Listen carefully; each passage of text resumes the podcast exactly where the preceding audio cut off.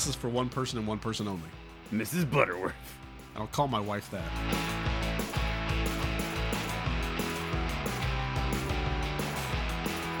Welcome to Then You Ruined It, a podcast where two friends who refuse to meet in real life give each other plenty of reasons to stick to that opinion.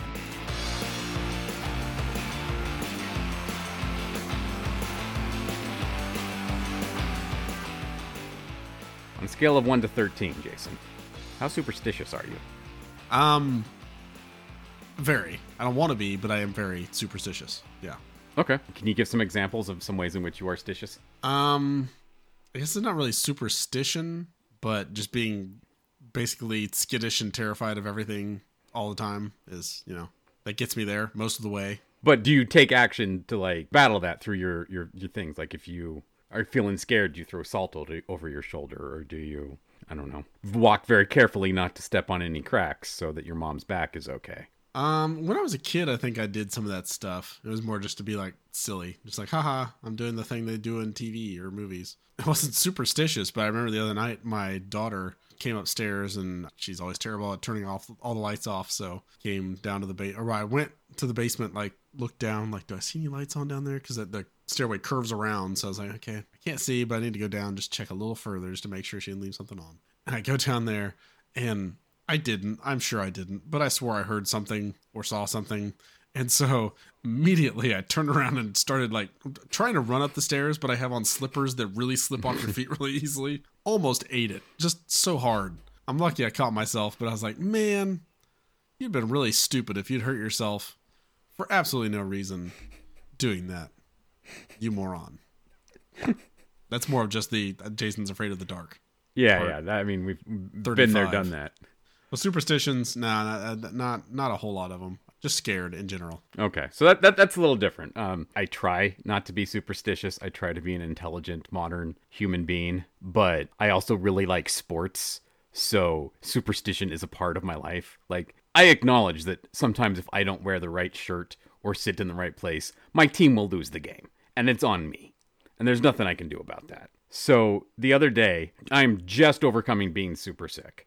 I had, I don't know if it was the flu or RSV, but I was so sick at one point that I was laying in such a position that I pinched my nads in a painful way and I would not fix it because it was too much effort. That's how sick I was. And so my wife was in the room and I was I commented, "Man, I have just had a really crappy January." Although it took me like 3 minutes to say that one sentence because I was that sick. And the next day she comes to me and she's like, "So I was thinking about what you said about how you've had a crappy January." And I'm still kind of sick and I'm like, "Yeah, I mean, what are you going to do? Sometimes you just have sometimes you have a bad day, sometimes you have a bad month. Say la vie, say la vie." She's like, "Well, you might be mad at me for this." I'm like, "Probably. If you word it like that, chances are high, but let's find out. Roll them matrimonial bones." That sounds like a very different thing, but please, yes. So she's like, My entire life, people have always told me that if you put a mirror in your room so that it faces your bed, it attracts bad luck. And this is traditional Chinese feng shui. Feng shui is a lot about organizing your environment so that good luck gets trapped and bad luck gets out. And apparently, putting a mirror in your bedroom so that it faces your bed means the creepy version of you gets to watch you sleep. And that's not good. That just summons a lot of bad luck. I have a mirror facing my bed at all times, and my wife is going to be very upset when I come upstairs with the power drill and take that damn thing off. So my wife got one. She ordered one, and she hung it up right after the New Year's on our bathroom door. And we don't shut it all the way tight, so it's open just a tiny bit, so that it's facing me. And she's like, "I think I'm the reason you've had such a bad month." And I'm like, "Mother, you're right." Like, yeah, I think. You- you know, there's something to this. Everything started going bad when that mirror started pointing at me while I sleep. She's like, well, should I take it down? I'm like, I, I don't know. Uh, I don't know if I want to be that guy. I don't want to be ruled by superstition. I don't want to let this control me. I'm like, if I, I do that, if, if I let this be the thing that controls my life, like, I think we put a lot of it's uh, affirming the consequent. You see the things you want to see in the world, and that becomes your reality. So I'm I'm trying to be rational. I'm like, I, I, no, I don't. You don't really believe that. I don't really believe that. Are we really going to be the kind of person who changes everything just because of some old superstition? I don't think we want to do that. She's like, you know what? I think you're right. How about we just leave the door open tonight while we sleep? I'm like, that sounds amazing. Let's do that. So last night we slept with the bathroom door open, the mirror pointing into the shower away from me. I woke up more rested than I ever have. I I'm no longer sick, minus the minor cough that I'm sure people have noticed. I had been constipated for the, like four days. I had the best morning bowel movement, just like one of those morning poops where you're just like, oh, we are starting off strong. This is production. Like, no matter what I do today, this is, I will say I did this in the world. I get down to work. There are a bunch of requests, like people like, oh, you need to do this, you need to do this. And I looked at all of them, like, that's easy, that's easy, that's easy, and that's easy. And then I played my little phone game. I opened 10 loot boxes, one legendary, one mythic, one uh the thing with that, and four epics. Chinese New Year, Chinese New Steve. Then you ran up to your bedroom, got in that mirror, and just Oh, I, here's mirror Steve. You don't control my life. yeah. You can watch the shower all night. So now, do you think you're going to backslide and like all these things that she's been deprogrammed of? You're going to be like, well, I mean, there might be some validity to that. I don't know. Like this is re- this is really weird. I don't know how I'm going to handle the rest of my life. This is like a identity crisis for me now. I don't know which hemisphere's viewpoint on the world is true anymore. Maybe their zodiac is the right one. It's the cooler one, that's for sure. You'd think like, man, everyone born in the same year is the exact same. That's a little hard to swallow, China. But apparently, apparently they know some things.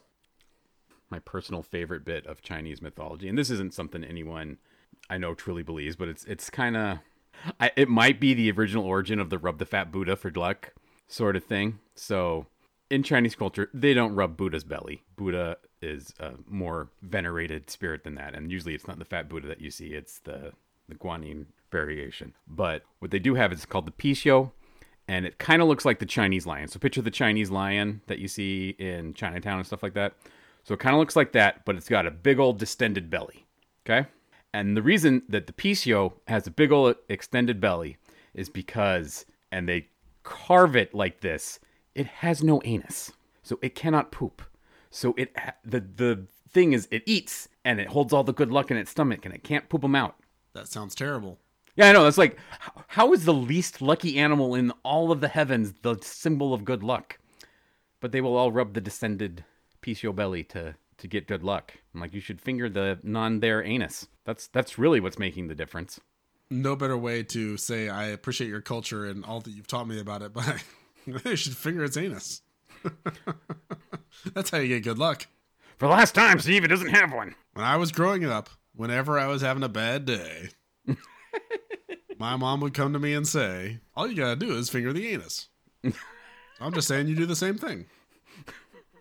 No, I'm not gonna call my mom and ask her. No, that's weird. Just trust me. Just a finger. One knuckle. Try it. I mean, yeah, I, I, I have not, you know, been wedded to somebody who has a, a culture different than mine, and so you have to. I, I feel like if somebody had told me, yeah, it's definitely a, a bad luck thing, and it's been happening to you all month, I'd be like, I'm gonna try and get rid of it then. I'm very curious what's gonna happen. Like if you change yours, and all of a sudden you're gonna get promoted, you're gonna lose some weight, you're gonna be living everything that you should have been living the last 20. You're gonna find out you would have been famous. You would have been on SNL by now if you didn't have that mirror. So I finally break out of this uh, rinky dink podcast and actually get a big one of my own. if you get a good podcast without me, I'm gonna be so pissed. I mean, let, us be fair. If either of us gets insanely like popular and and famous, then the other one's gone. Yeah, that's true. Because I've already told all my good stories, and I need someone who hasn't heard them. Touche. I understand. Okay, fair enough. Like, like I right. said, the other one, so it goes both ways. Here's what we do. Okay, you summon Mir Jason. I summon Mir Steve, and then I'll send Mir Steve to you, and you send me Mir Jason, and we can just keep doing the podcast. So we do two different podcasts. Yeah, two different podcasts but we can start over with all our stories again. I'm guessing if they were the mirror selves, then they, they would just first episode right out of the box. They're saying, "Do we have to talk about our junk so much?" I feel like we have other subjects. We we could talk about other things, right? It's a podcast. I've listened to podcasts. This should be more like This American Life, shouldn't it? Yeah, I've heard the radio. I don't think they talk about their dicks on the radio so much. If they were truly the difference, the opposites of us, mere Jason loves going outside, loves doing dangerous things, makes poor choices with his health, but goes to the doctor, and I don't know, is, is basically me. And then mere Steve is afraid of everything. Uh, I don't know. It's basically me. Yeah, yeah. No, only plays video games. Taller, full head of hair. Shut up. Hate mere Steve. It's just again, I'm saying I hate you, and you saying you hate me. So it's not. nothing has changed here. we can murder our mirror selves and just get right back to the same Oh. podcast. That would be amazing. Killing the exact opposite of yourself, but it's also you, so it's not murder if it's you. Like killing your clone is not murder. It's adjacent suicide. There's a movie about this. Yeah. Oh, killing mere Steve would be so cathartic. So you really just want to live out the prestige, and you just want to create infinite yous so you can kill them. And No, I want to create the version of me that is tall, skinny, has hair, and you just want to kill me. no, Cathartic because you finally get to murder me. Get away with it. I don't want to murder you. I just want you to follow me around until death happens to happen to you. We both know. We've we've seen enough cartoons. You're gonna drop a piano on Mirror Steve, aren't you? trying to picture the perfect way to murder. You're just picturing the perfect way to murder me.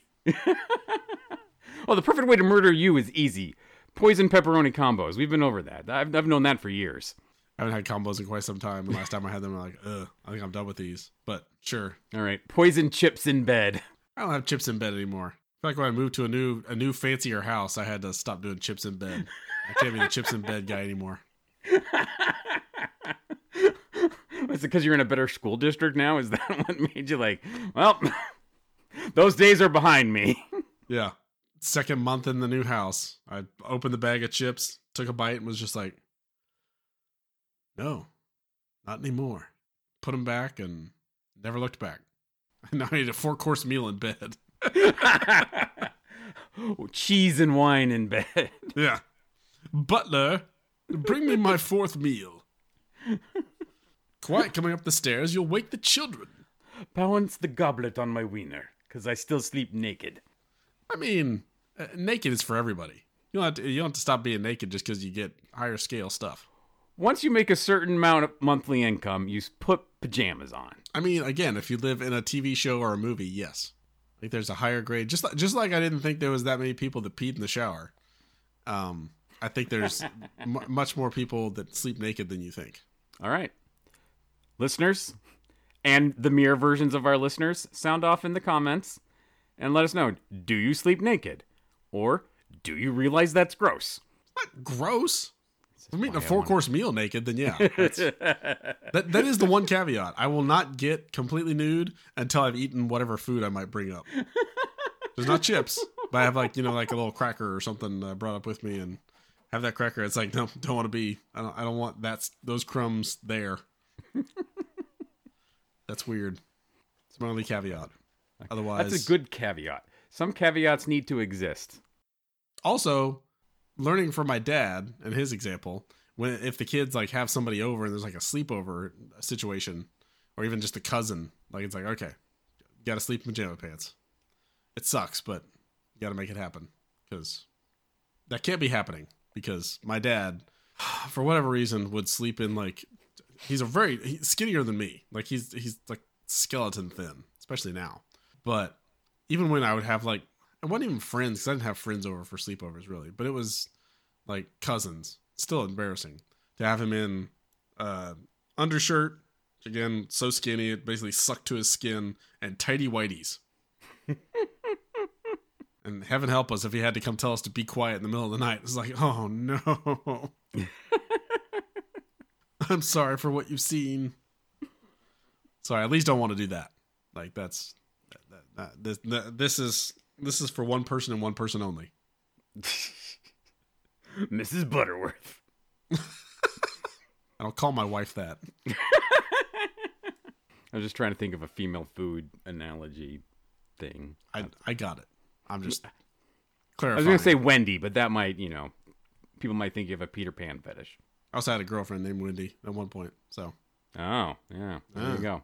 yeah, Yeah. Mm. Mm. Mm. Mrs. Butterworth it is. If you could hook up with any food mascot, who would it be? Go. Oh, food mascot. Oh, I I'm trying to think. Land O'Lakes lady's kind of hot. Okay. That might not. That might just be because you could like cut out. You could do something weird with the box to make her look like her boobs were out and they were naked. Yeah, you, you you could fold it so that the her knees went where her boobs were. Yes, that- exactly. That that could be why I'm thinking that. Uh, lewd boxes of food, notwithstanding. Yeah, no, no, nobody else really comes to mind. Probably because most of them are, you know, men. There's shockingly few female ones now that I'm really trying to think of it. Maybe the green M&M. I'm gonna go with the green M&M. Uh, I've heard enough discourse about the green M&M and how she's not sexy anymore because she has different shoes. So, I'm not going there. Really? Internet, Yeah. you have too much time. I mean, it wasn't the internet; it was a hole supreme Tucker Carlson. okay, I changed my mind. Uh, the red otter pop chick. Don't know that one, but I'll give it to you. Sure. All right. Executives in the boardrooms, get on it, making more uh, female mascots of food that we want to shtup. The one follows the other. Let's be honest. Yeah, I don't think these days I would buy that food just for that reason. Back in the day, I might when I was a little lonelier, maybe. Like, this box will keep me warm on the cold nights. Oh, Chiquita Banana Lady. Not only traditionally attractive, human. Huge plus.